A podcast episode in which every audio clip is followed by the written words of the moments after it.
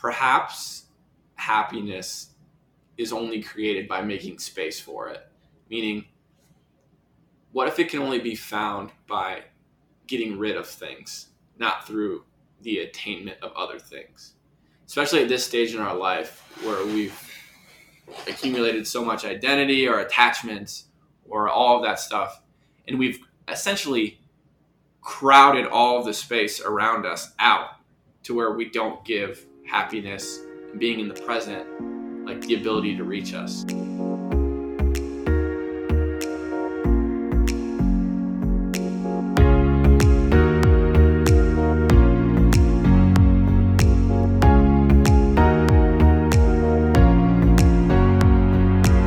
Yeah. I've uh I used to be like egg yolk is Satan Yeah. in my in my mindset and now it's completely flipped. Yeah. Because eggs are a complete source of protein. Yeah. To exactly your point. So I'm, I'm probably these days I'm probably eating like anywhere from five to seven eggs a day. Yeah. I was doing like two and a half pounds of beef Fuck. and four and four, like four eggs.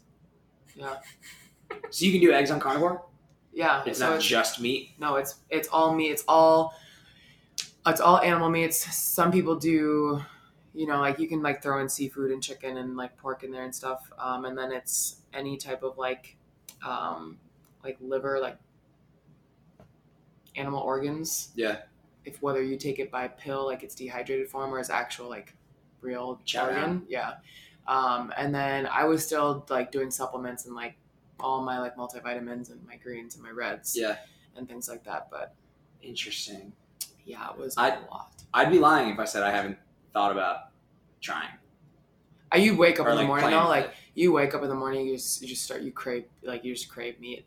You just feel so like you feel so animalistic, and it's interesting too because Oh man. around that time, like sounds it pretty fell, it fell like during my period also, which was interesting because Oh. like I crave meat even more, like like the day You before just that I started. Yeah, it was very interesting. carnivorous It was it was very interesting. That's It was very interesting. So, Yeah. Uh, of all the things I will never have to deal with. That's right? There, are, there. I mean, one more on the laundry list of reasons why I'm grateful. I'm, I'm a male, male bodied. But uh, damn, wow! You did it for two weeks. yeah. said? Yeah, I mean, I started kind of like slowly taking away carbohydrates because I didn't want to just like cut cold turkey. But when I like after two weeks, I was like, was, like looking at my body composition and I just like looked flat Mm. from a um, like aesthetic perspective. Yeah. I didn't really feel like as full. Like my glycogen stores and my muscles weren't as full. Yeah. And I also considered like, is this really maintainable long term? And the answer kept coming up as no. so I, was like, if I'm gonna you know, preach, if I'm going to preach to people sustainability and maintainability of doing, you know, of like functional eating and functional training, that's not really. yeah, doesn't really align. Yeah, uh, that's why. That's what I've always found curious about the carnivore diet. Is like I've always wanted to do it, but it's a sustainability thing. But it's weird because you read about how people have had like these like historical issues or things that have, that have Mhm. been like afflicting them their entire lives. They Yeah. switch to a carnivore diet and like all of a sudden they're gone. Yeah. Now, what I don't know the answer to is if that stuff comes back when you get off the carn- carnivore diet, Mhm. or if it does. I don't know the answer to that. Well, it's also interesting too because then you look at the flip side because I've been also vegan before, so I've done like the whole. the like, full spectrum. yeah, Wow. it's like if you believe in God, you have to believe in the devil, and if you believe in the devil, you have to believe in God, right? It's like Sure. the same thing. So Sure. if you're gonna, if you believe that veganism is effective, you have to also consider that carnivorism could be also effective too, right? To a certain extent, you have to. Uh, I think that I think people would be less inclined to agree with that point. But Yeah. I understand what you're saying. Yeah, you know what I mean. So Yeah. I was like, well, if I tried that, then I might as well try this. Um, but you also have people who go vegan and have a whole laundry list of issues that they've had before too that go away. But I think Yeah. what the reason, like the main reason behind it is, is refined, refined processed foods Yeah. and sugars That's and, exactly what I was and just say. bullshit that you don't really need Yeah. in your diet anyway. Yeah. You know. Yeah. Yeah, yeah. It's it's. I think it's so often people point the finger at look what I'm doing now, not look what I'm not doing anymore. Right, And exactly. it's like people go from standard American diet, which is like, you know, insert all snack food processed crap here, Mhm. into like, wow, and I just ate meat for like two weeks and I lost twenty pounds. It's like, Yeah. Well, you're also not eating like 2,500 calories a day in garbage. right, exactly yeah and it's it's also you start to look at okay well how because you have calories right and there's a difference between weight loss and fat loss Sure. weight loss is being in a caloric deficit Yeah. fat loss is readjusting your macronutrients to provide an outcome that's aesthetically pleasing to you or like in the direction that you want to be going Sure. right so it's increasing your protein whether or not like you want to go carb or fat focused is up to you if you Mhm. want to kind of make it even but you know adjusting those and a lot of times if you look at the standard american diet is typically going to be high in fat and carbohydrates and those two are the two that are like buddies that make you gain weight Right. Right. so That's, so going back to your point about carnivore works for some, vegan works for some. mhm. I am such a like a believer and proponent of like tracing your ancestry because I think whether it's like your mental beliefs or like your physical composition, I think I'm increasingly convinced that we're, we're bottom up creatures and can trace a lot of how we think, feel, all of those things Mhm. back to like you can trace that through lineage and so figuring out like where your ancestors yeah. what their diet was like and i think that has a lot to do with what fits what works best with you just from a physiological standpoint. Right. Um, and so that's that gets another like how you exactly you go about doing that. I know that there are dna tests that can help kind of trace that stuff. Um, i know that for instance in my lineage there's a sensitivity to like gluten. Hmm and so as I've just experimented and observed myself, uh, and this uh, I'm going to use I at least 18 times on this podcast. I can already tell. I'm going to use the phrase "observe myself" to mean a whole host of Mhm. things. But just the idea of witnessing yourself, one of the things that I think is important in that, from a diet perspective, is that once I started witnessing how I felt after consuming certain things, Mhm. especially at like lunch, um, and like how that affects my mental clarity, how I feel when I'm like what makes me sleepy, what makes me productive, what makes me foggy, what makes me clear headed. I could basically pinpoint this idea of if I consumed a lot of like processed carbohydrates at lunch, that led to an unproductive afternoon. hmm So once I got rid of that, it was like I now I don't have the problem. Mm-hmm. I don't have to have that extra jolt of 200 milligrams of caffeine in the afternoon to get me through. right I feel like I'm gonna fall asleep at three o'clock. yeah Uh, so that's been a huge um, thing that I've harvested from uh, just paying attention. hmm Uh, but which I think a lot of people don't do and choose not to do because they're so busy or wrapped up in other things in their life that they just like it's whatever's easy and convenient, which is unfortunate because that's what the marketing plays on is easy and convenient. yeah. Right. And I think it's uh, to even outside of the context of just nutrition. Like Mhm. you're Brett, you're a fitness coach. Like Noah, you're heavily involved in fitness and working out all the time. How many times you go and you watch somebody do a workout and they crash and burn in the first three minutes of like a 20 minute workout, hmm and then they come in the next day and they do it again. Yeah. It's like, are you are you aware of what you're doing? Yeah. Right? Like, are, are we going to learn from this? Yeah. Uh, and just like generally, the idea of like the scientific method applied to so many different contexts of life that people Yeah. either intentionally neglect or they just don't know any better. right. Right? And then so they take what's given to them. In the case of food marketing, it's Yep. hey, here's this easy grab and go. hmm Uh, I was standing in line at uh, Cub Foods the other day, and they had those like it's like a little like the classic crackers with like the fake artificial cheese, Mhm. whatever pa- packaged in Yeah. between, right? Delicious, Yeah. phenomenal, right? You Yep. eat them in like six bites without even thinking about it, right? Yep. It's like fifty nine cents for a little Mhm. package of them. Like, oh, I'll just throw that right in the basket. Don't even worry about it. All right, I'll bite. Let's not literally, but like Yeah. let's let's see what's let's see what it's all about.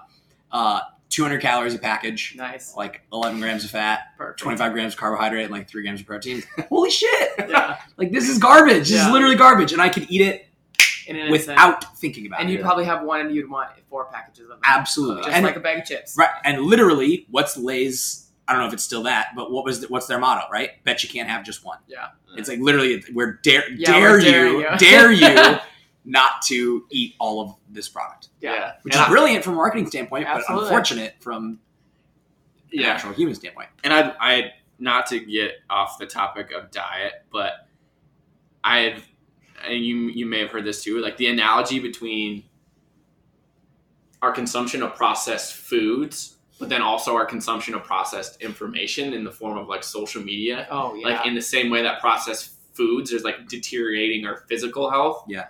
The excess consumption of processed media is Oh like deteriorating our, our mental and like spiritual health. Well, That's so true. it's just like, and I feel like it's especially the case now, and I feel like that's what's causing people to have myself. I include myself in this bucket of like things coming up during quarantine that like you thought you either dealt with or whatever, but it's because like your like reserves are down, like your defenses Mhm. are down because there's consumption of these unhealthy things in quantities that you wouldn't have otherwise done, and so then it's just like, you know, there's cracks in the in the walls, and they're like breaking open. And, Yeah. but that is an interesting point and that's kind of what i've observed too with like through myself and other people through quarantine is like you don't really realize what you have or haven't dealt with Yeah. and how much of an effect that has like on your psyche or on how you like see the world or deal with the world or even like see yourself too Mm, it's interesting hmm yeah, that's I. uh Sorry, Connor. I'll let. Oh, it's Blaise Pascal has he's like a 19 or 1600 philosopher from 1600s and he um, talks a lot talks a lot about the existence of God but we're not going to talk about that right now but he also said that most of men's problems are Bush this quote but it's like most of men's problems are because he's unable to sit within his own thoughts essentially Mhm. mhm. and it's so i mean it's so true like especially now you're talking about somebody coming in over and over again to a workout and you're like do you even realize what you're doing and the answer is life life's sweet lullabies you know like put you in a rhythm and it can be so easy to just like get stuck in these rhythms that we don't realize there are rhythms until we're like there's a quake moment. And all of a sudden we're like jostled from that rhythm. Yeah. and all of a sudden we're, we're like the full view of what we were doing on a daily basis comes into full view. And we're supposed to like forced to stare it in the face and be like what was i thinking like how is that a rhythm i let myself fall into but we all do it Yeah. Right. and so that's where i like something like this podcast has been super helpful for me of like the constant coming back and like reminder in these discussions to be like okay i need to like think about what rhythms i'm falling into or out of Right. Mhm. Yeah, I think it's a, a super important question to ask yourself. And uh, I'm sitting here thinking about, you know, I've had a number of those insights similarly yeah from doing the podcast and just through, you know, self development tools and, and books and, and podcasts and things of that nature.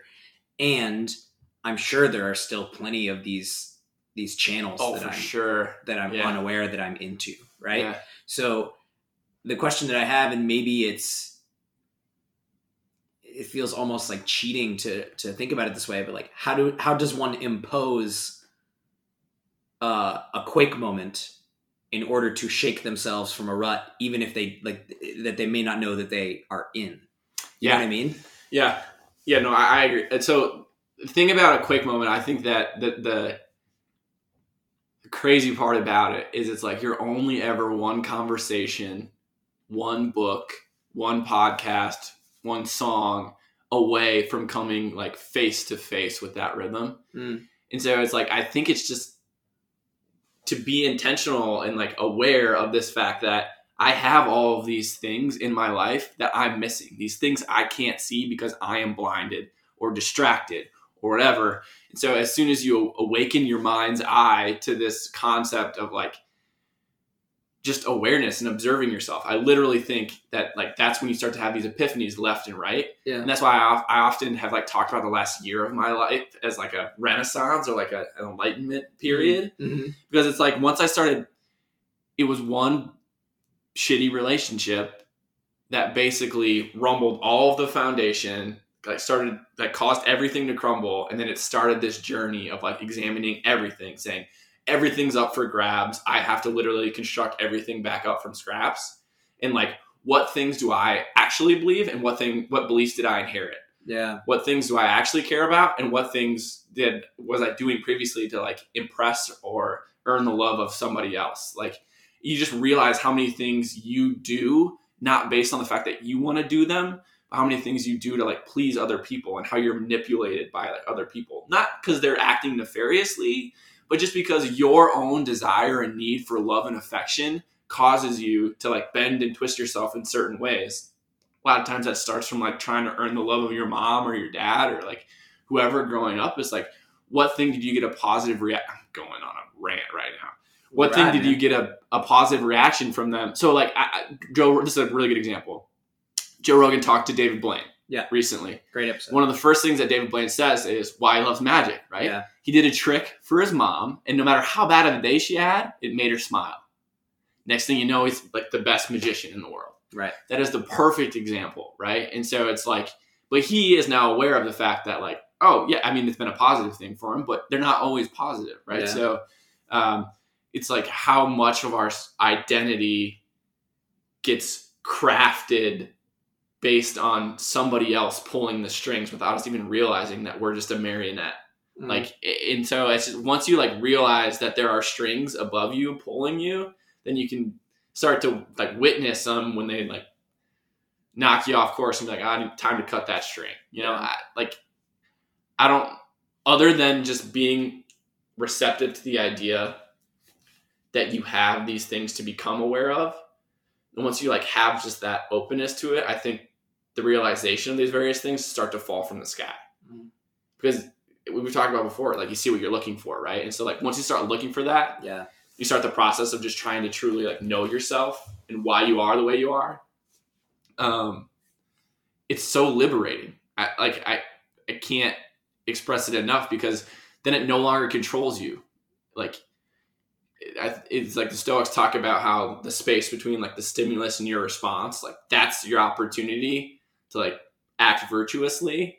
And so to the extent that you can like continue can like continue to cultivate that and like you feel something you say well before i act on this default response that is just a result of my programming let me just create some space and decide with intention and act how i actually want to act and not just act out of habit.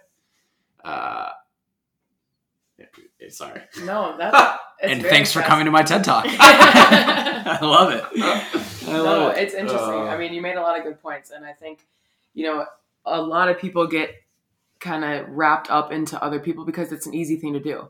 You know, like when you start to have feelings for somebody or like love somebody, it's easy to like want to make them happy because like you know how happy they make you. Mhm. You know, and it's easy to get lost in that. And sometimes like we've talked about before, like there's more of a give and on one end and there's more of a take on the other, you know, or vice Mm. versa or whatever it is. Mhm.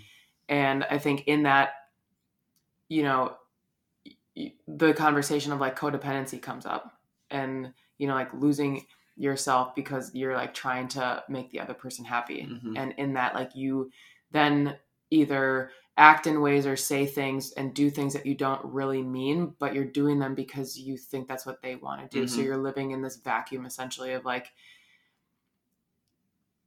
you're trying to make decisions based on like how you think other people are like want you to act or Yeah. be or yeah Yeah. become. Yeah. and then that, that's where it's like the crazy realization and i think we talked about this with paul is like for me when i hit that spot i, I love the metaphor of like one that you've used in the past that i absolutely love is when Mhm. the waves come you have to go deep Yep. and so the idea of like Mhm. using in the context of like an oasis metaphor maybe we talked about this actually in our last podcast but it's like when when this crazy stuff happens and you are literally like thrust to the bottom of this well and it's like all of these things like the darkest and coldest places like of your mind it's like all of a sudden you're like down there seeing things that were hidden in the dark darkness previously and like nothing's off limits and so you're like seeing all these things that you'd been ignoring and then all of a sudden it's just like man i got a lot of things that i like want to fix that i've just been like ignoring Mhm. um, but it takes for whatever reason it takes that like that that one big thing but then once that happens and it's like all right i got some work to do i guess to like make sure i'm happy and like proud of myself because like you said otherwise you get stuck in this Do you think it, do you think it always takes one big thing though for everyone? no i well that's interesting That's, ki- that kind of that kind of dovetails off the question that I was trying to get at earlier. Is like Mhm. what inevitably we all have these things, right? Like Yeah. no, every single person that does that is listening or ever will ever listen to this is not immune from having these these pitfalls that we've fallen into unwittingly and have probably dictated large portions of our life. Yeah. Right? And like do we need to have some big moment in order to Yeah. become exposed to those things like or is there an easier less like life shaking life altering means of observing ourselves Well, yeah. So I, then maybe I butchered this last, but I, I do think there is. Tony Robbins talks about this, right? So like people, like you're, we're not going to change from a psychological perspective. We don't change unless we um, perceive the pattern we're in as leading to a place we don't want to go. Hmm. Right, and so it's it's literally just the process of, of becoming aware of those things, and I think a lot of times that happens like either in a book or like stoicism or whatever, just like these constant reminders. So like one for me, for instance, of like I know that we've we talk about stoicism all the time, but it's this idea that um, and this is kind of the idea behind the oasis. Why I love that is there's this line from Marcus Aurelius, and he talks about you're always seeking retreat in the hills and like in all these places in nature, and he's like how? That's not very philosophical of you when you have like the perfect retreat in your mind where you can visit principles few and fundamental like sufficient to wash away the problems and send you back to wherever you have to go. So it's this idea that like um,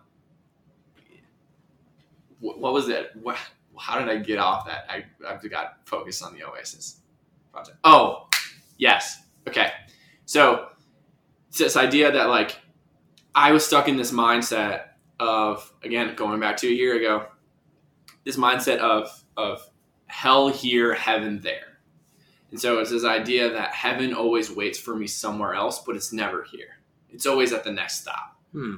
so it's, it's like do i need to go to another job? Do i need to like move to another city? So that's like i've always been the type of person that i i enjoy going you know i enjoy and go and go enjoy going to a new place and like making new friends and like I've never had somewhere where I like put down roots and felt like home because I always get to a point where this is another I don't think if you talk about this, this is another awareness thing. I like for whatever reason, the second and I think this goes back to past relationships, but the second I feel like I'm, I get like a I'm sensing energy that I'm I've worn out my welcome or that I'm starting to like annoy people, Mhm. then my default response is pull the ripcord. Like, I don't want those people to feel that way about me. I hate that. All that stuff. I need to move to a city, like new job, whatever. Yeah. And so, um, it just I realized that it was causing me to like same thing in relationships is like the moment something feels unwelcome, it's just easier for me to to walk away. Yeah. Um, But in that though, in doing that, you lose yourself because it's to me what I've realized like from past relationships and like coming out of one right now. It's if you continually like walk away from who you are, like you you lose yourself in that process, and you don't allow people to love you for who you are in all in all that you are. And when you do that, like you can never really experience like true, full, deep love Yeah. by doing that. No, I, I, yeah, I 100% agree with you. Um, or and- connection or whatever you want to call it. Yeah, Sure. Yeah, no, I yeah, I hear you. And but like so I don't know if I even asked your answer your question, but it's like for me it it's hard because it, it did I've had mini quakes. So I think there it's on a spe- like there there are levels on the Richter scale, right? Of Sure. like earthquakes. There are Yeah. ones to 6s Mhm. I think that's the scale. I believe it. Yeah. Yeah. Sounds No, right. But Sounds good. but and so it's like the magnitude of all those things. So like that's like Mhm. all the shifts that happened in the last year because I had one big one, and all of a sudden it was like everything in my life You've got needed to be looked at. Yeah. And it was like I need to look like nothing's off limits. Like everything needs to be con- like reconstructed and rethought, and like this is the rest of my life. Um, but I think there are many ones, right? And it, there are so many different domains that's really hard because you can do it in. It's all about awareness. Like if Yeah, I think like, it's like word. like you read like a personal finance book, and then all of a sudden like you start sketching things out, and you realize like, oh wow, I actually really had no idea where my money was going or how much I needed to like live. And it's like that awareness is like then it clicks like, oh, I can't continue doing what I'm doing now. Mhm. It's like that realization has to be that that's the realization you need.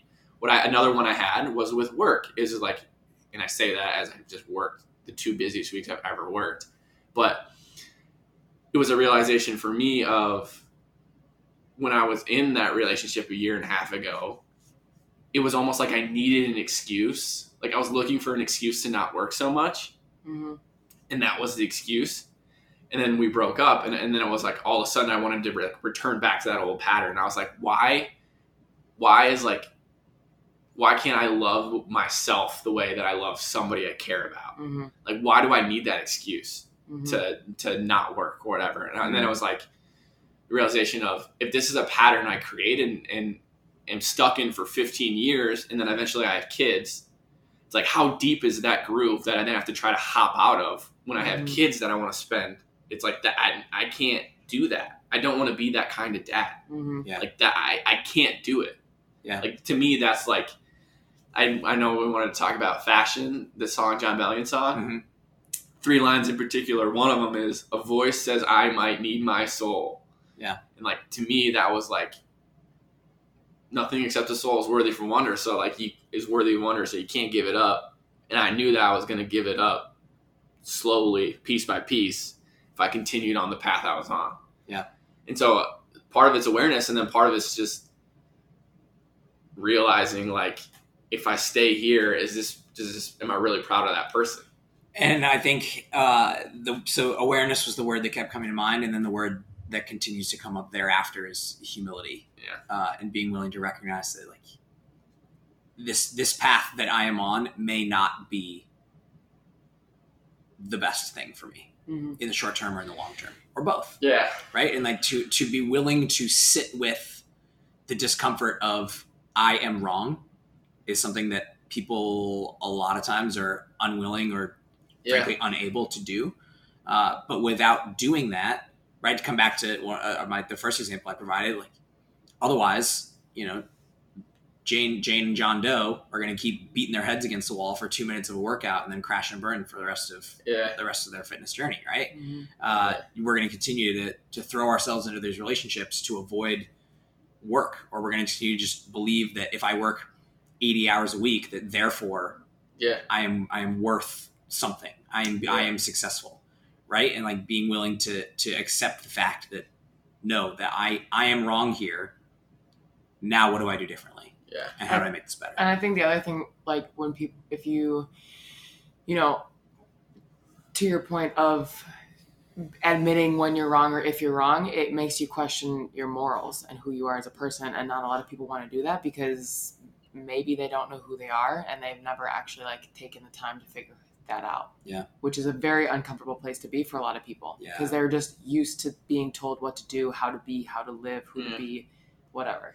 yeah. They've never made that decision for themselves. it's painful for sure, and that's Yeah. so. A few things, um, something that you said and something that you said.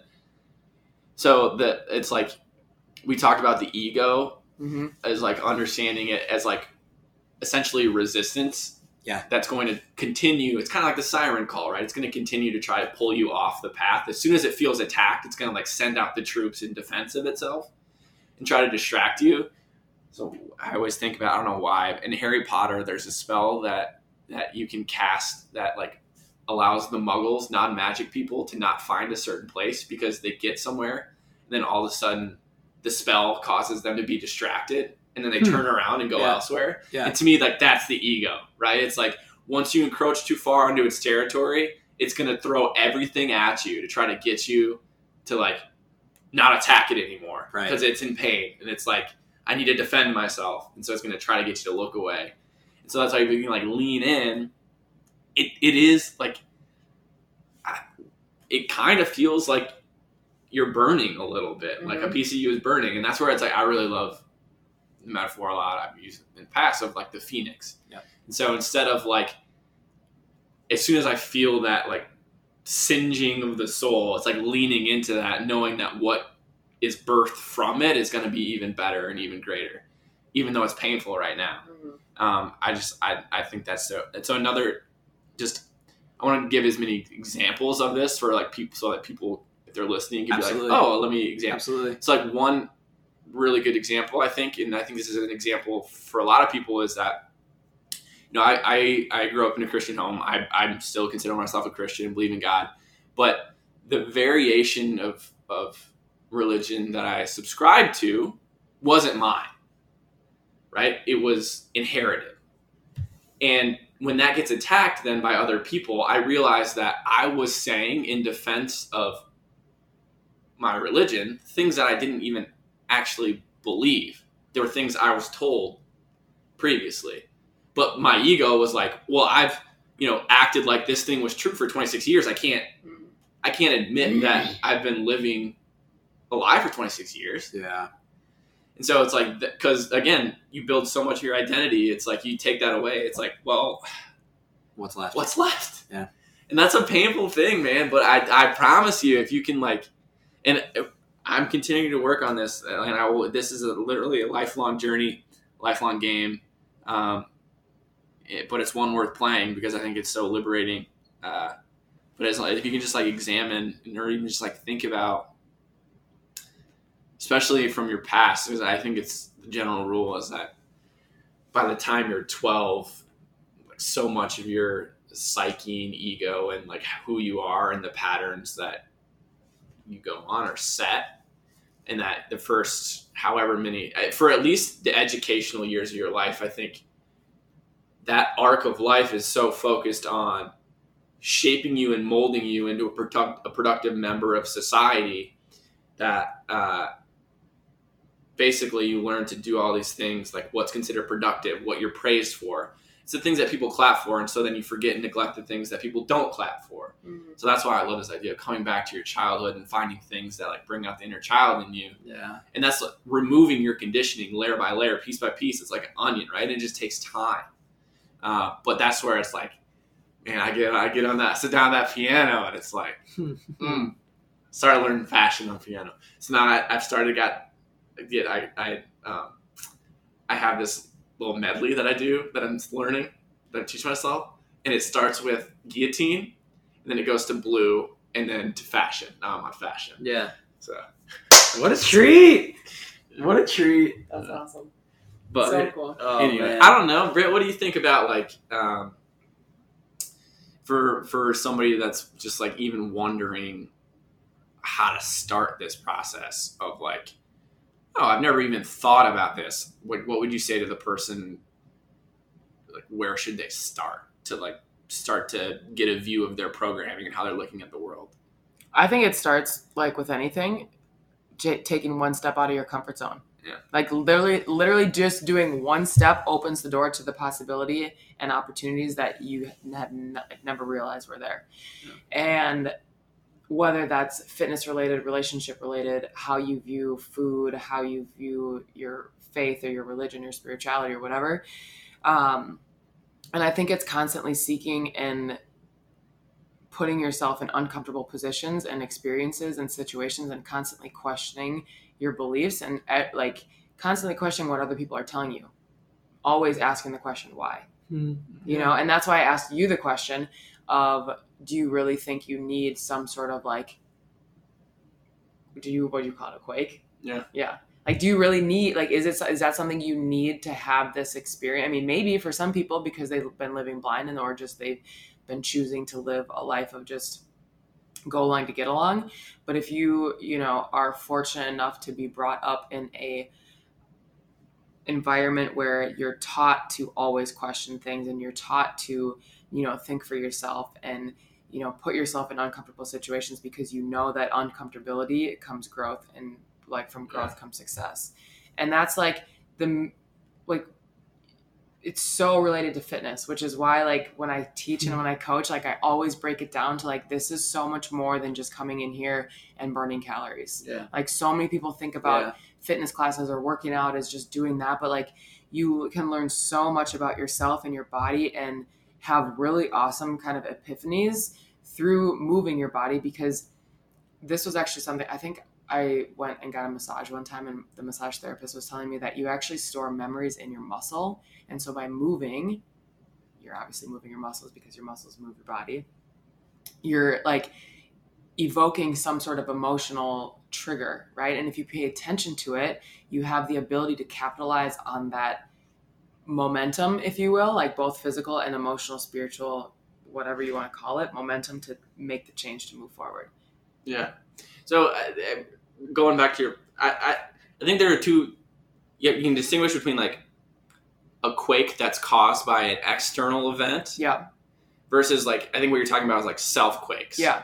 And I think that I think that you can self quake. Absolutely. Uh, I think there's lower on the Richter scale, but it's like just smaller shifts of the plate. It's more controllable Yeah. because you are you're allowing yourself to go down that route, and if you feel uncomfortable, you immediately eh, Well, But- that's that's the thing, and then the external ones is where it like just takes a sledgehammer and just like knocks the whole thing out from Yeah. under you, and You're it's like- free fall. and then you're like, where the hell am Yeah. I? What is this? Well, and it's I mean, as I think about it, not that I'm I'm I mean, hell, as evidenced already, I don't actually know what the Richter, Richter scale is measured on a scale of, right? So I'm I'm pulling this earthquake knowledge out of out of out of my ass right now. It might be one to ten. Actually, Uh, I might have messed that up. worth worth Google, worth a Google. Um, Google search. But uh, I also, from my minimal understanding of how earthquakes work, uh, smaller scale earthquakes can set in motion hmm larger magnitude Yeah, yeah. movement, right? So who's to say that if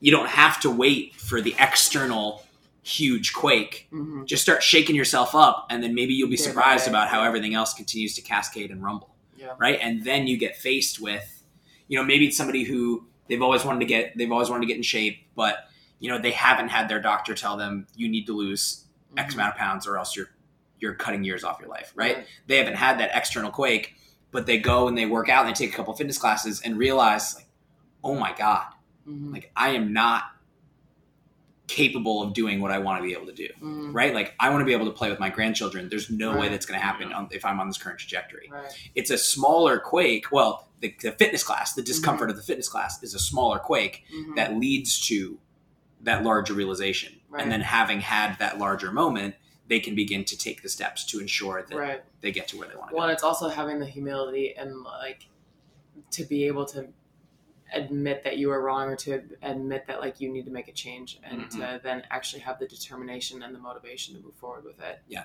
You know, Yeah. and like the consistency and like it's a because it's a constant choice and choice and that goes you know people are always like like how do you have the motivation to like to do the things that you do every day or like to work out every day or you know it's like it's not it's it's less about like what what's going to happen in a week and it's more of like the long term Yeah. like in realizing that this this life that you have is only one time Yep, we get one of these. yeah Well, I- uh, depending how- on what you believe. Yeah. right and like how do you want to like maximize your every like your everyday Yeah. you know because every day turns into every week turns into every month turns into every year turns into your lifetime Right. so it's like it's a collection of the daily decisions that you choose to make consciously choose to make every single day about how you approach your life and the mentality that you choose to have about the thoughts that you think in your head too Totally. And I think one other point that I want to be sure to put out there that uh, it, I don't imagine that this is true for very many people, but for a handful that may be listening to this or uh, and thinking to themselves, like, I, my life's good. mm-hmm. Like, I I, I eat well. I eat Mhm. fine. You know, I'm happy with my job. I'm happy with my relationship. You know, whatever, whatever, whatever.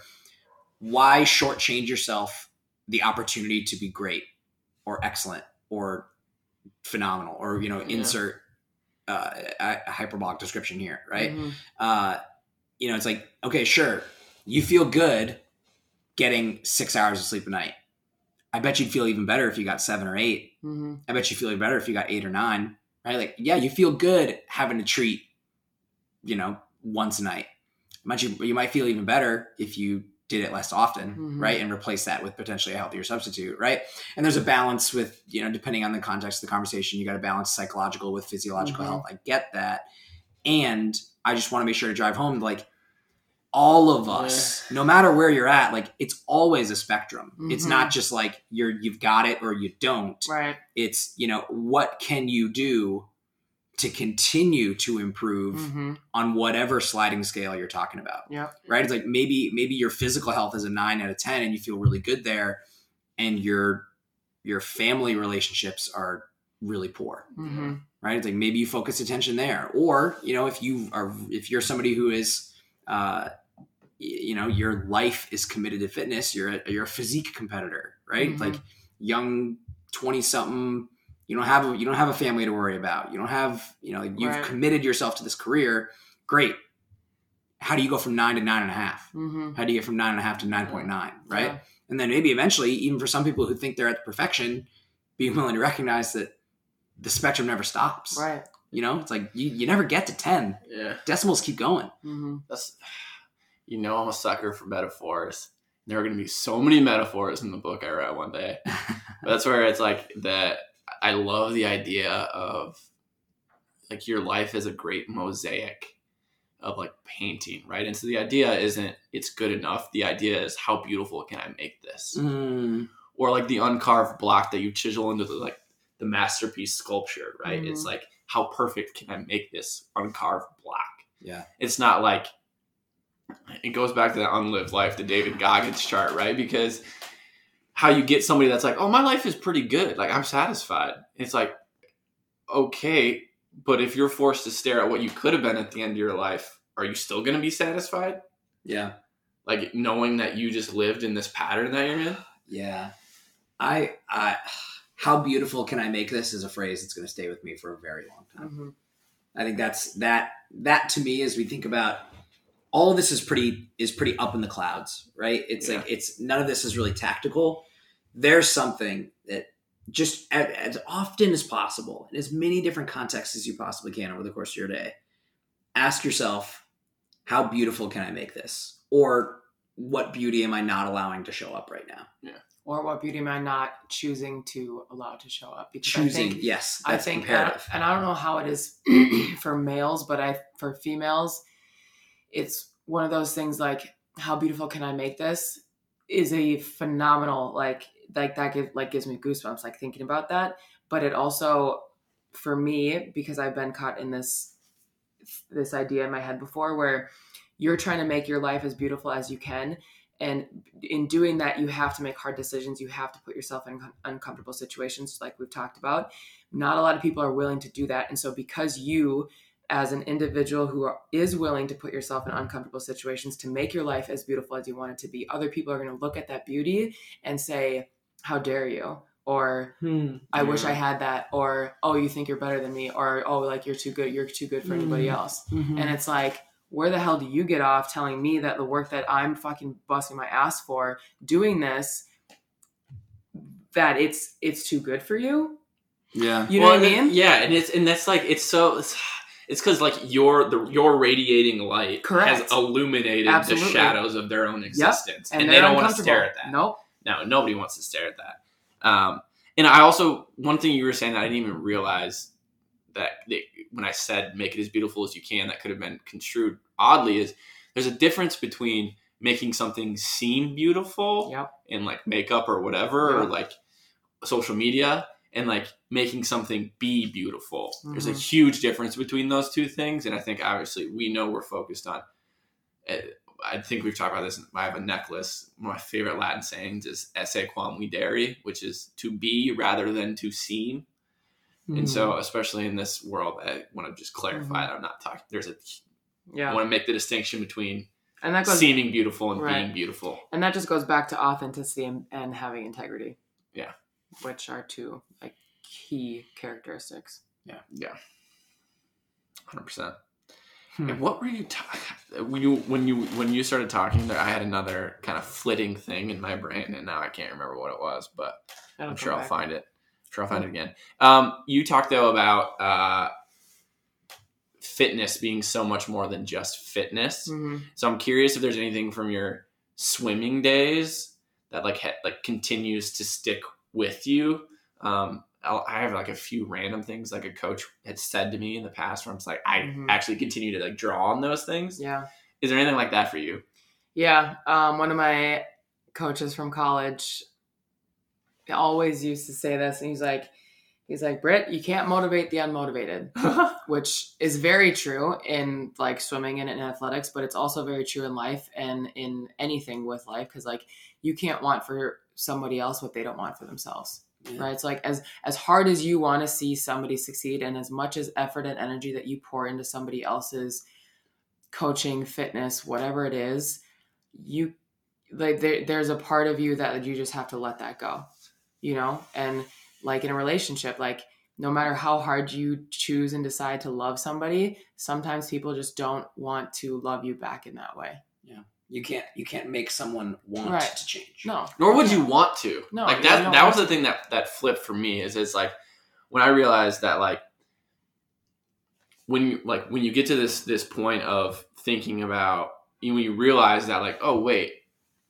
I I just like I, I find myself continuing wish continue to like wish this person would change, and then when I came to a realization that's like wait a second if I even got what I wanted that wouldn't even be a good thing because it's like then I had changed them into something that they're not. That they're and so not. like that's the worst of all these worlds. So like what am I what am I doing? Like I if you like so like when I once I realized I was in a relationship wishing the other person would change, hmm then I realized that that was like a I think that's an affliction that a lot of folks have. Can I ask you a potentially very scary question? Yeah. How long were you in that relationship before you realized that you were that was the state of things? Yeah. Um, hmm. I don't know the answer to that question. Uh, I guess I, I, mean know. in a, in a way in, in a way the it almost doesn't matter the answer truth be told like the, the point that i'm getting at here is like it is so easy especially in the context of romance and love Yeah. and like that kind of intensity of, of So- passion of emotion Yeah. it's so easy to get so deep into that that you willingly turned a blind eye to Yeah. the fact that that's what you were doing all along Yeah. Yeah. right? And Although it's like a, an extreme example of hindsight's 2020 Yeah, for sure. Although I'll say this is where the messiness of life kicks in because on the competing, what I'll com- competing interest is like there's also a piece of you when somebody because you hear the stories of like somebody loving somebody through something and then they end up together, right? Or and just this idea of like as a human being, who I wanted to be as a person was um, this person that didn't let go when things got hard, right? That shows up when I feel like shutting down.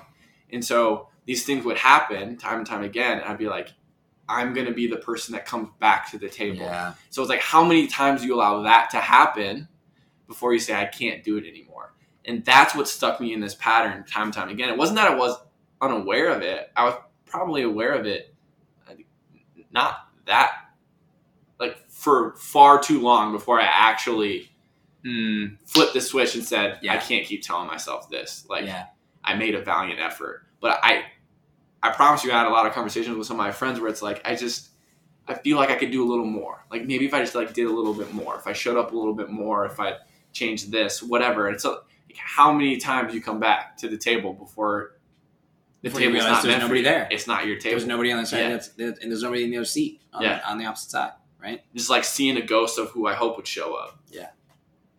I don't know the answer to that. I think it's different for everybody. And I think it's some people never figure it out.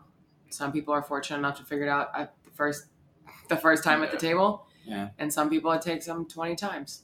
But I think it's again going back to just like the awareness and you have to have some sort of internal feeling that by not going back to the table for the last time that like it's going to be okay. Otherwise you would have gone back. Yeah. You know what I mean? Yeah. And that's where, gosh, honestly, I think it was just coming back to. I got deep in. That's when I like, took the deep dive back into Stoicism, and it was just this idea of like everything that comes your way can be a blessing, man. Mm. Like you, you've pulled this, and I'd also is I, one thing I do want to ask you guys about is like this idea of perhaps happiness is only created by making space for it. Meaning, what if it can only be found by getting rid of things, not through the attainment of other things? Especially at this stage in our life where we've accumulated so much identity or attachments or all of that stuff, and we've essentially crowded all of the space around us out to where we don't give happiness and being in the present like the ability to reach us. So it's like if you had to think about, to me, a part of it was what things do I need to cut loose? Like what things do I, like? How do I create space for myself again? How do I create space to be here now and not elsewhere? How do I create space generally, whether it's like physical? I mean, my dad talked about this, right? Like the irony of today is we buy things thinking they'll make us happy when actually all they actually do is that thing becomes an attachment that we then structure our life Yeah. around keeping. Yeah. And so then we realize that our life is structured around keeping the things that we're attached to, whether it's people or things. And so the thing that we went after because we thought it would make it ha- make us happy actually does the exact opposite. Yeah. It makes us unhappy because we're realizing that's the one calling the shots, not us. We're doing things to protect our attachments, not our souls. Mhm. So it's like that was another f- switch for me that flipped was it's like I've accumulated a lot of things in my life that I need to let go of. And like how do I untangle these things that are like woven into my core? Mm-hmm. Um, I don't know. Is there anything that comes to mind for either of you guys of like, hey, we don't have to talk about it, Mm. obviously, but something to think about. I don't know that it's something that can be called upon at will, but I, I mean, I have some thoughts, but I also don't want to hog. I don't want to hog the mic. With, with I have done way too much talking, so please, hog. Please. Maybe I'll, I'll I'll throw something out and see if it doesn't spark any Okay. spark any thoughts. Uh, when it comes to the question of do you need to take away in order to experience happiness? Yeah. I think that certainly on a in a materialistic sense, there's a lot. There's a lot of uh, there's a lot there, Mhm. right? Exactly to the point that you that you readdressed from what your dad was saying when we had him on, right? Uh, personally, I would push back on that notion of saying that you have to give away or you have to detach in order to find happiness. And the reason I say that is because about six, no, five, five ish years ago, uh, I had a huge paradigm shift in how I chose to live my life. And I, I, I things came back and boiled down to two fundamental guiding questions that I try to stay rooted in whenever I'm making certainly any big decision, but generally any decision over the course of the day. Those two questions being uh, is what I'm doing making the lives of those around me better? And is what I'm doing bringing me personal fulfillment? And so by using those two things as a filtration system, it ensures that effectively the only things that I am allowing into my life, the things that I am choosing to do, are things that are going to ensure that I am experiencing some level of happiness and some level of fulfillment, right? Now, I the reason that I push back is because that's my personal philosophy, right? And I've chosen to live my life according to that value system. Yeah. However, I don't believe that that is true for a vast majority of anyone that you might talk to walking around on the street Yeah. right? So people that that allow these external circumstances to dictate their life decisions on a small scale way of, oh man, that McDonald's ad looked great. I'm going to swing through and get that fast food, right? And to a large scale decision of, uh, if I make X amount of dollars per year, then I'll be happy. I better go be a lawyer.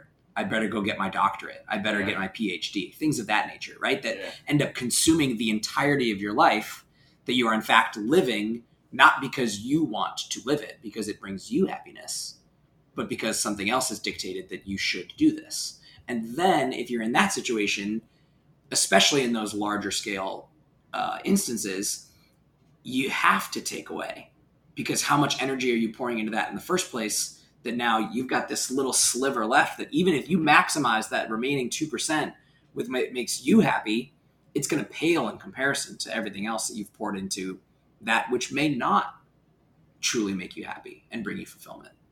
Yeah, a few reactions. One, I think you're taking away, you're just doing it on the front end. So it's like by using it as a filter, right? It's like You're effectively already- you're, you're you're already already sharpening- saying no. Sure.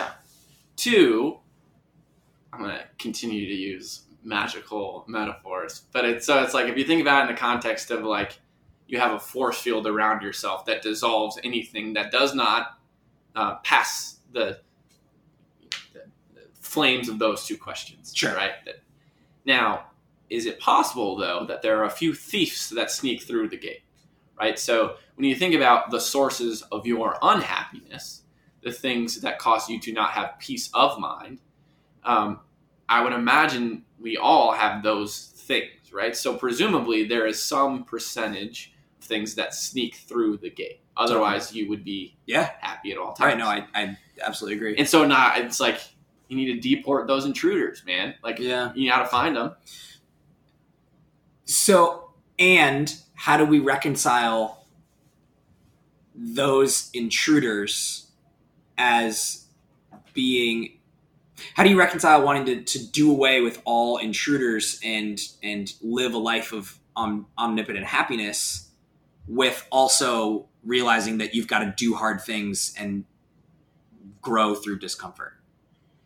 You know what I mean? Like I don't I don't want I don't want to be devoid. I don't want to live a life devoid of challenges. But I suppose that also, in a way, can come back to a value system of I am happy when I'm challenged Mhm. because therefore I know that I am going to grow. Yeah. Mhm. So I suppose that Well, and sense. that yeah, and that's where it's like, um, I th- like it's just having these kinds of conversations, and so that your mind is trained to make the association between the uncomfortable thing and the growth that comes from it. So it's like we were talking about like earlier when your when your ego is attacked and you're like you're resistant to it. It's like all you have like through conversations like this over and over again, you start to make that mental association. Be like, oh wait wait wait, my ego wants to come to the defense of this, but I know that actually like letting my guard down and letting this happen, the beauty that will come from these ashes is like something that's worth it. And so I need to lean into this. Yeah. And so it's just like, like it, part of it is just reminding yourself and being aware and making those associations so that when it happens in the future, you can think back on this like these conversations and say, wait, wait, wait. Okay, I know what's going on here. Yeah. I know what needs to happen. And that's part of the reason I love music so much. Like in like how we have gone in depth on Taylor Swift and Jon Bellion. And it's all because all it takes is like this is going to be my comfort challenge actually unless one of you two have one whatever your current like the song that most resonates with you from your past whatever the one that you will come back to over and over again Hmm. write out the lyrics physically write them out on a notepad Hmm. look at the words and i bet it'll tell you something about why you like that song that you'd never realized before Mhm. Interesting. you're gonna see something in those lyrics. And then I promise you, like your love and affection for that song will be even deeper. Mhm. Like once, and that's why I love the Jon Bellion stuff so much, is because it's like every time I examine those words and go a layer deeper, my like the joy I experience when I listen to them gets even deeper. So like in like fashion, we were talking about fashion. I made the something the a voice says I might need my soul. Um, so that's one association that I've made. Another one is at the very beginning. He says, "The crown of a king uh, hasn't changed me." Mm-hmm. That brings me to Marcus Aurelius. So that's why I love Marcus Aurelius, right? Is because he was a king, like the emperor, the most powerful person in the world, and all he cared about was the preservation of his soul and being a, a good person. Yeah. Right. So the crown of a king didn't change Marcus either, right? And so that, and then the other one is what we just talked about with material possessions. Like, Yeah. might be gold, but that shit's still a chain. Yeah. Like, that material thing, like those things you're pursuing, the things you think you like are gonna make you happy and set you free are actually chains that are gonna chain you. Like these, uh, that TV, like the stuff that I've grown to love, um, and I just realized that like I was on a path of again going back to a year ago. I was on a path of the lifestyle creep of where I was like, you know, past certain thresholds in my career, and it's like, okay, I guess I get a little bit bigger apartment. I guess I get a little nicer car, and like you just incrementally upgrade your lifestyle. I was like, why? It's not like it's not. It's literally there's no difference in how uh, how happy I am. I have enough. I have too much actually. Well, and that's the thing where like people misconstrue the Bible verse actually that people all the time they're like oh, money is the root of all evil and it's not it's actually the love of money is Right. the root of all evil right Hmm. and so it's the obsession and the thought and the idea that like because you have more like you're going to be more happy which like i guess my response to this whole idea of happiness and is kind of i guess like maybe a mix of how you guys are viewing it but how i see it is like you're a very like metaphor person i'm very like a like Such a metaphor. For I like to like I like to think of things and like give like a like a physical example. So how I see it is like you're this atom essentially and like you're this circle, right? And so it within your circle you have like you are you at the core, right? And like you are happy because you have all of the like your core Do you think it's a person- coincidence that's called an atom? In the story of Genesis. a little bit. Wait, you do think it's a coincidence? I mean, it's it's like just it's like. ADAM, ATOM. Yeah, it's just interesting. I was just, I, Yeah, just inter- right. I don't. I don't. Different I- different like way of spelling it, but like pronunciation same. Huh. Yeah. Interesting. I just But like, so then you have this like permeable membrane around you, which for you, that's like kind of your filtration system of like these. To me, it's like I see these these challenges or things that you think that you hold on to, like they're coming into like the permeable part of this circle of who you are, but you're happy because you know who you are at the center, and like you allow those things to kind of just like pass through that membrane for a period of time or whatever. But you realize that like those aren't your things to hold on to or to hang on to. And you real and you also realize by holding on to those things, like then you become heavier. You know, you can't Uh. live you can't live a, a life lighter and a life closer to the light because Hmm. you're heavy and you're weighed down by these things that you're allowing to just kind of stay there. just quick interjection and I'll like, like continue. Yeah. Alan Watts, he has this thing that he says the the angels could fly because they took themselves lightly. so that, that uh, anyway, that just Oh reminded God. me of like the atoms of Yeah. like not holding on to things and letting them pass through you because Right. they just add weight. Yeah. It's like you you can choose these Mhm. things. So that's what Anthony DeMello you're talking about. But that's what he that's what he says, and he's like he talks about because when he talks about getting getting like becoming unattached and how attachments steal from your happiness, he's like this doesn't mean you can have no attachments. It means Mhm. you can have some. Just realize the price you're paying. Right. And like so the same thing. It's like you can you can add them. You can have this, but just realize it's gonna make you heavier. Yeah. Well, and that's it's it's so interesting because like my perception, I mean, I also was brought up in a Christian home and regardless of what dialect or flavor of Christianity that was, like I identify in a different way now, but what I've come to realize is that everybody's been given blessings or things that they're really good at or I think, Mm. you know, what's the word I'm looking for? Like um Gifts. Yes, thank you. Yeah, a very, talents. very, yeah, talents. Yeah. A very simple word to The remember. parables, Yeah. talents, the parable of talents. Those those things were given to you, and because you're a human, like selfishly, you want to keep them to yourself, but you can't because if you do, like, you will literally implode on Yeah. yourself. Like, and like the purpose of you having those talents is for you to share them with everybody else. They metastasize. Right. Yeah. Yeah. So Yeah. the old metastasization. my thoughts old, on that. uh, classic mis- Yeah. metastasis. So that's what we like. Um, I went a couple podcasts ago. I went on a infamous rant, as I do, about. Uh, there's a book called The War of Art that you absolutely have to read by Steven okay. Pressfield. like If you haven't that. read it, Okay. But the whole premise is this idea of he characterizes resistance as the ego, um, and he juxtaposes that with like the fight, the battle between resistance.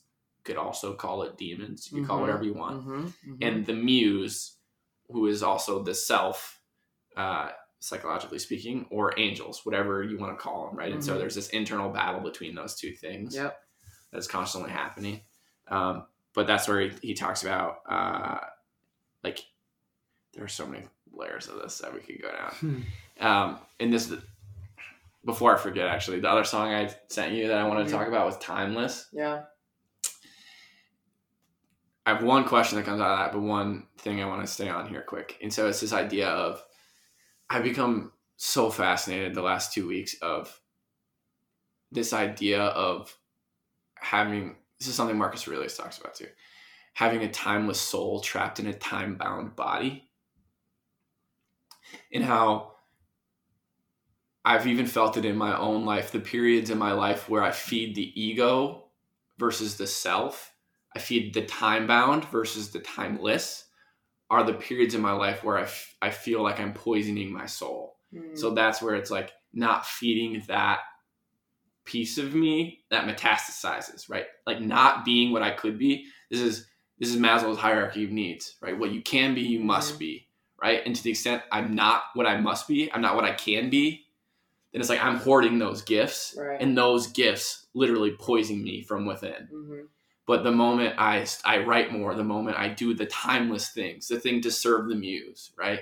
The moment I serve the timeless instead of the time bound, like those are the most fulfilling. Like I in the reason that like the last two weeks, which again are the busiest I've ever been, but I like spending time to do things like this podcast, and I still have been spending time to like I carve out the time for the piano, and I don't feel like I'm sacrificing my soul. Yeah. Like it's like because I carve out this time and I'm still feeding those things. I'm still watering that those pieces of my garden. And it's like I can't I cannot tell you how much my trajectory, personal trajectory changed just with again the awareness of that. Mhm. Um and so now it's like obviously for me it's like how do I how do I how do I continue to spend more time with those things? Mhm. And that's where it's like I'm at the point now where it's like I can have I can have my artistry where it's F you pay me Hmm. or my my work where it's F you pay me, but then I have my baby, right? Yeah. And that's this stuff and it's like how do I work towards more of my life is my baby and less of it is F you pay me. Right. Mhm. But for now it's like I you know I'm doing good, man. Yeah. Yeah. Which is a weird thing to say because it's like It's not though. yeah. I think it's an important thing to say. Yeah. I think it comes back to the, the spectrum perspective before. It's like it doesn't matter. It doesn't matter right now if it's if it's not your whole life as your baby, right? It's Yeah. like hmm just take a step, lean into the passion at least a little bit, and feel how good that feels, and then let that motivate you to keep carving away and keep Yeah. making time for the things that really truly Yeah. light you up. Well, I meant more of just like, just given everything in the world right now, and knowing that there are a lot of folks out there that aren't in the same space I'm at in terms of Sure. like how I feel. You know, you I almost feel like guilty about like saying that, right? Like, I'm, I'm. We talked about this. I'm like 220 pounds right now, best shape I've ever been in my life. Like, right, and this, which is also another thing I want to talk about. This is the um, 10 pounds heavier than I weighed when I played, and I feel like it's it's good weight. I don't know, maybe it's not, but the only exp like I don't eat breakfast. I don't eat as nearly as many calories. Literally, the only explanation is I've started feeding my soul again, and like so I'm less stressed about all that other stuff. Yeah. And so I literally think I'm witnessing like this like physical manifestation of like my soul and my body like coming more into alignment. hmm Like maybe that's not the case, but it feels that way. No, man. There's, I mean, there's a lot of truth to what stress does to to your physiological health. Uh, Yeah. And you know, it's it maybe maybe your body's just finally finding a place of homeostasis, where it's like here's here's your natural window. And I'm sure you don't weigh exactly 220 every time you step on the scale. No. It just Yeah, fluctuates. no. There's Yeah. a little bit of range, but you know, it's it's if you're happy and and you're happy with with what you are and where you are and, and how you are, hell yeah, Yeah. Like uh, who's who's anybody to say otherwise? Yeah. right. Yeah. Yeah. I don't know. It's interesting. But the question I wanted to ask based on the song Timeless. And so it starts with this premise of I'm point to this.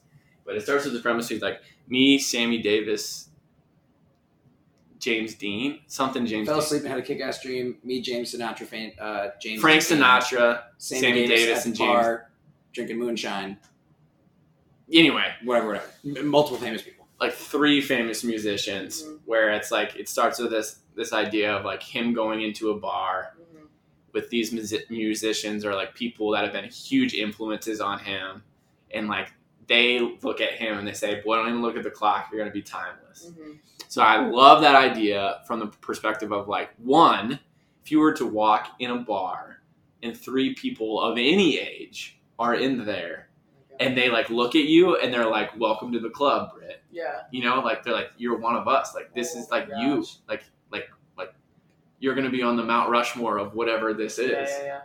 Like who? What does that bar look like? For for me, I'll start. I, I- we've talked about this. So I think you could probably answer mine at this point. Mine are uh, Abraham Lincoln, Marcus Aurelius, and Solomon. I would have gotten there eventually. Wow. Who who are yours? Because to me, I okay. So I don't know that I've talked about this in the podcast. and I'll, I'll give you both a little more time to think while I rant. Um, Or maybe another podcast because I don't know. Yeah, right. yeah, yeah, Give yeah. a little No, bit of time. that's fine. That's fine. That's bold. Yeah, that's It's a fine. hu- it is a big question. I've Um, never, I've never thought about that ever. I love thinking about that. I like thinking about that though, but I've never ever put. because I, I thoughts that. consider them like my what I'll call like my inner counsel Yeah. of like like oh this is going to be super strange but sometimes I'll like have conversations with them like like they're like sitting in my office or like Yeah. sitting in the passenger side of my of my car um because I've part of the reason I I've, I like wanted to start this podcast is because it's like part of like this conversation that we're having about like what it even means to live well in like a messy world like i've always wanted to be the part of that conversation. Mhm. like there's always been a piece of me that there's been like a philosopher inside that I've, I've just always loved it. As like as soon as i discovered it i've always loved it. And so i mean this is like a dream come true to be able to like have these kinds of conversations with people that i love because it's like i'm now a part of the conversation. And it's like this is something I want to do the rest of my life. And so it's like I started. I'm you know I turned 30 in May, so it's like I start at 30, do it for however long. I'm convinced we're all going to live till 120. I think we've talked about that. Maybe we haven't. I, that number's new to me, but challenge accepted, my dude. sure. Let's let I'm it in. ride. I'm gonna throw my Yeah. great great grandchildren around like basketballs. I yeah, love it. that's right. I love it. Um, but no, that's where it's like I I I've always wanted to be part of that conversation, and to me, those three, when I like look at the unifying characteristic, is they were one master wordsmiths, which I am an aspiring wordsmith as well, um, but two, they were all focused on what it took to be a good person Mhm. in the world. And I, like, so to me, like walking into a place and having them like look like I, I like envision them like sitting in a corner booth of a bar. I walk in, the initial like banter between them is like, what is he doing here? Mhm. Like he's still alive. Like what's he doing? And then eventually, like one of them, probably Abraham Lincoln, is like, oh no no, no he's one of us. And then it's like then they invite me to the booth and I like sit down with them, and it's Mhm. like, I love that. Yeah. That's really cool. That's a cool idea. For sure. And then it's like It's then an I out got there idea, but that's is. like a it, it is. It's well. It's another. It's another tactical thing, right? It's like if Yeah. people sit down and really critically think about who are these three people, you're gonna learn a lot about yourself. Yeah. You're gonna learn a lot about yourself from the choices you make. Yeah. Can you think of one? And these can change. They can rotate. um probably C.S. Lewis. oh, I love that one so much. Have you read The Great Divorce? Mm-hmm. You should read that. Okay. So I have a whole. before I forget, no, no, no. But but before I'll give you the. So before I forget, he presents heaven Yeah. and this so good. He's such a good writer. Um, but he presents. is this really cool idea of like, what if the gates of heaven were open to all of us, but we were unwilling to let go of the things that prevented us from getting there. So he presents this world of like when you That's very accurate. no, I know. Yeah. Because it's this world though of like when you die, there's like a bus. There's literally a bus that comes and would, could take you to heaven, Yeah. but nobody takes it because they're too busy clinging to what they have. Yeah. That's but that's very I like that's I I have visions of not a bus but like in a sense like that's how it kind of works. Yeah, it's like we can you can come if you want, but Right. like, are you are you willing to give this Only up? if you want. Yeah. Yeah. and that's where I think it, this this I think dovetails into the, this idea of like humanity generally right is on this trajectory of eventually eventually essentially obtaining immort- immortality right Yeah. So it's like once you start thinking about that as like a possibility whether that's through preserving your consciousness in the cloud and then uploading it into a new body whatever it starts to become a very real thing of like you start to cling to this life Mhm. even more. Yeah. So then it's like then I think the metaphor becomes even more powerful of Right. like how much we all and I think that's such a stoic thing But I think that also to not cling to life. Right, and I Mm. think Mhm. like how do you not cling to life? I think not clinging to life is knowing who you are, knowing like what's worth your battles and what's not, and having like like the internal peace. I literally just made a post about that on Instagram today. Like finding finding internal peace and like what does that look like? You know. Yeah, Check and her out at Brittany Falk. Give her a follow. yeah, no, but Double that- tap. yeah, smash that like button. yeah, yeah, smash it over and over again. No, I mean that's right, and I just, um, I, I- to me, one of my favorite lectures on YouTube on Marcus Aurelius is this Mhm. professor. I can't remember where he's from, but at the end of it, he like, he goes, he talks about Marcus as a world weary emperor who, like, a guard who has um, stood at his post long past his watch is was ready to leave on his deathbed essentially. And then he drops the line. He's like it's this idea that marcus lived his life that as if you know all men die but not all di- all- not all men die whining is how he put it in that lecture. And i was like oh my gosh that's like what a great way to know that when you meet death you go willingly because you've lived a full life Yeah, that's where I thought you were going Yeah. was all men die, but not all men live. And I think in a way the sentiment's the exact same. It's just Yes. a very artful way of reframing the idea. my I don't know who this quote is from, but I absolutely love it, and it's like a lot of a lot of men. And we can substitute women if we want. Um, it's like um, something like a lot of men uh, die like die at die at seventy and aren't buried till they're hundred or something like that. But it's not. I mean, it's not. It's a lot earlier than that. So it's Mm-hmm. I like what you mean. um, basically the idea yeah walk through just existing instead of actually living um, one thing i do want to allow you time to promote yourself and uh, not that, well you just put it out there but i, I want to i do want to hear about this miss uh, health and fitness situation you got yourself into I did. I got myself into a little situation. i think you're currently second I am currently second. Thank you. i get Yeah. notifications Do you really? yeah Oh my god, that's so, so cool. How do you get notifications? On my email Really? Yeah. Oh my god, that's so sweet. yeah. Um, yeah. So Mrs. Health and Fitness was, um, is a magazine, and you know how like Instagram ads kind of just pop up. Yeah, Because do. Instagram. i'm often victim of those Yeah, Instagram ads just you know have a way of knowing what you want, hard to when, that, when you bro. want it, how you want They it, get me. whatever. They get me. I was gonna Um, say. And so there was a I don't even know how long ago it was now. I probably want to say like a month now. It was it came on my Instagram feed and I was like applied to be like on the like win two- 20 grand and be on the cover of Mrs. Health and Fitness and I was like, "Oh, that's kind of cool." I was like 20 grand would be nice and being on the cover of magazine is on my bucket list of Yeah. things that I'm going to accomplish in my lifetime whether Yeah, it happens here or another way. And We'll start a we'll start a magazine if we have to. there you go. Bring it on. So We won't have to though. You'll be on Okay, multiple magazines. Okay. Thank Probably, you. probably the cover of every issue. we ever print. Um, What's your dream magazine?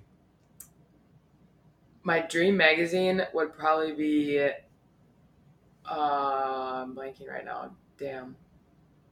National Geographic would be No. dope. That Um, like shape you- what do you magazine or like women's like women's health probably women's health or shape like something. Yeah. Something like that. Um, but no, I I press apply, like apply now or whatever, and it literally sat in my like Safari window for probably a week because I was like. Mm.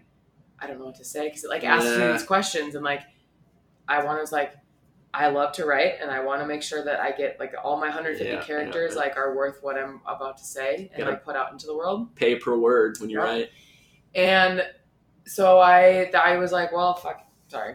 No, you Like- can swear. I was like, fuck it, I'm just gonna try and do this. And Not the first F bomb we've dropped, even on this recording. perfect. I think. Um, and I did, and I, you know, I looked into the rules and everything of how it works, and so the first round was like top twenty, and then it goes into top fifteen, Yeah. top ten, top five, and we're in. Today is actually the end of top five, and then it goes into a group round, a wild card round, a quarterfinalist, semifinalist, and then finalist happens in like October sometime. I don't know how they group people. I don't know how they like Yeah. separate people out, but um, yeah, I was like, this is kind of cool. Why not? It is cool. Why not do it? So It is cool. yeah, so if you want to vote for me, it's a daily vote. You can vote every single day. Um, you can pay for votes. That's not obviously something that you have to do. Um, does it help? Yeah. But yeah. So How do how do people vote for you? Um, so you can vote going to my Instagram profile. Um, so At Brittany Falk. Smash at- the like button. smash the like button. At Brittany Falk. Smash that link button. Smash that. Yeah. Um, you'll go into like the click the link in my bio, and then it's the first link on the um, on the link tree there. So Mrs. Health and Fitness voting, and then you have to have Facebook to vote. Um, and yeah, you can vote every 24 hours through that, and it's pretty sweet. So Cool. yeah, it's been fun. It's been real. Yeah. But yeah, How else? Um, is F forty five like back to normal? No, so F45, we're operating at 50% capacity um, for the most part, I'd say. Um, it, classes are capped at 12 people per class in every. Um, so instead of the people moving to different stations with the equipment, all the equipment is in stays in one spot and Yeah. doesn't move. And so now you, as person coming into your class, you have to move into a different square to get a different workout on Got your it. cardio and strength days. And then those days we cycle through every three weeks. So in the next, I think next week we're in a new cycle of workouts. Got it. Yeah. I am now realizing that I totally hijacked your discussion of the people you would meet in the bar when I started talking about the Great Divorce, and I never allowed you to say why you would choose C.S. Lewis. I just have always enjoyed his writing and his ability to like speak about specifically like faith-based things in a way that is just very enlightening and neutral. He's so logical about it. yes, It's like- that's like that's what precision, Yes. like like Yep. surgical precision logic of Mhm. like the way he approaches it. Well, that's because he was, um, I mean, he was not. He was an atheist, Right. and then he met Tolkien, Yep. and then like through their conversations, it converted Mm-hmm. him, which I think is, man, if I could elect two people like uh, that room Mhm. to like sit in the like when they would like smoke cigars or whatever. They're not in my bar because I reserved that for three others. Right. But Yeah. I get it. you get it. They're in the speakeasy across For the street. sure. They are. There you go. They're in the they're in the other room. There you go. Yeah. Wow. Connor, who do you have? Can you think of one?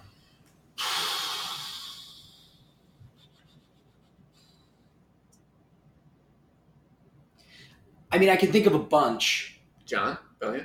John's on there. My dad's on there. Tony Robbins is on there.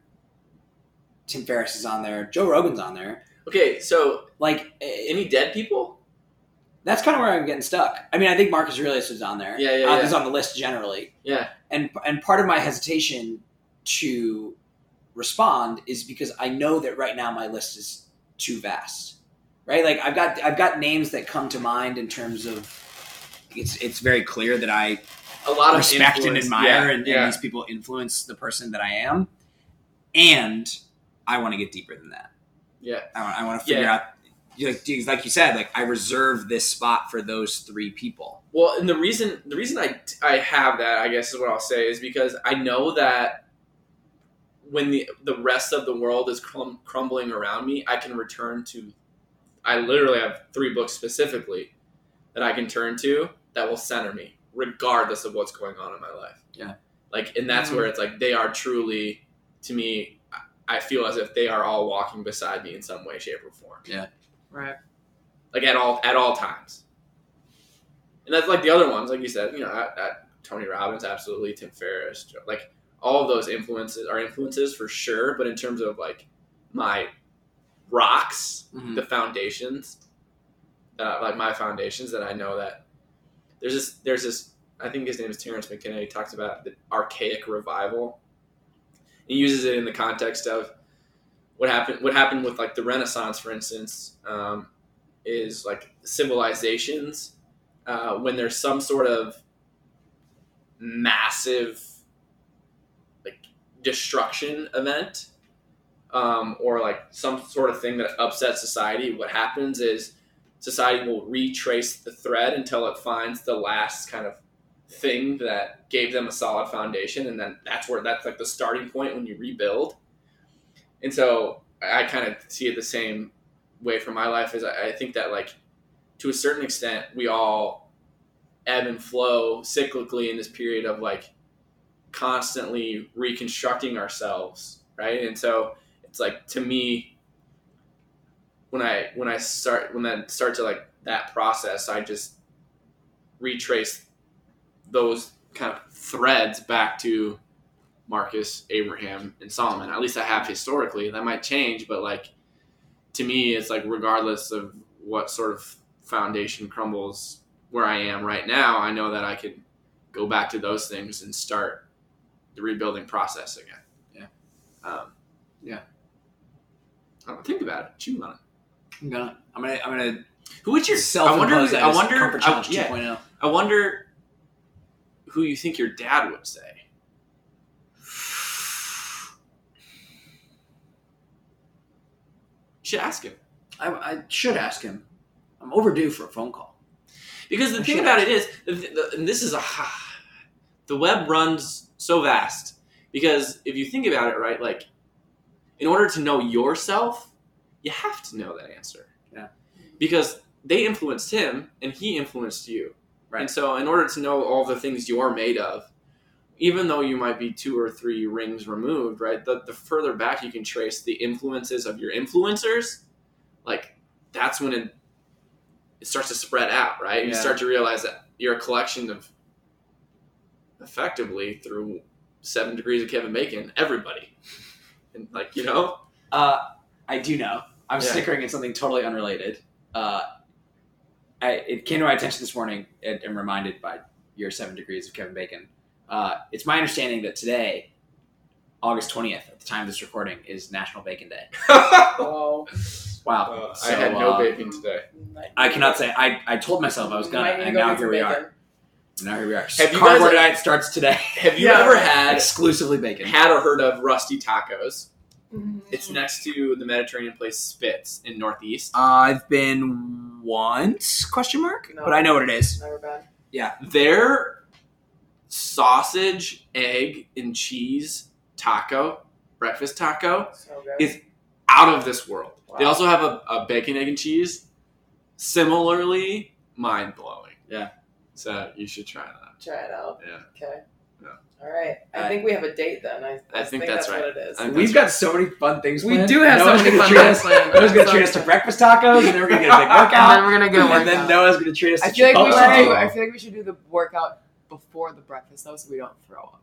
I feel like we should do a carnivore diet for two weeks before the workout so we all uh, poop our pants. Yeah, that might be a good idea. Too. That would be a lot. of I've fun. heard. Slip I've and heard slide. that's the Slip and push. slide oh in the my poop. God. I mean, we talked Oh about- my god. what an It's image. aggressive. We gotta, we gotta be done. What It's an image. Goodness and with that slip and slide too. Oh, all right, Britt. Uh, as always, it's fantastic to talk. So Anything much fun. else uh, for the good of the order? Peace and blessings, everybody. All right, If y'all, Luke's y'all. Love you.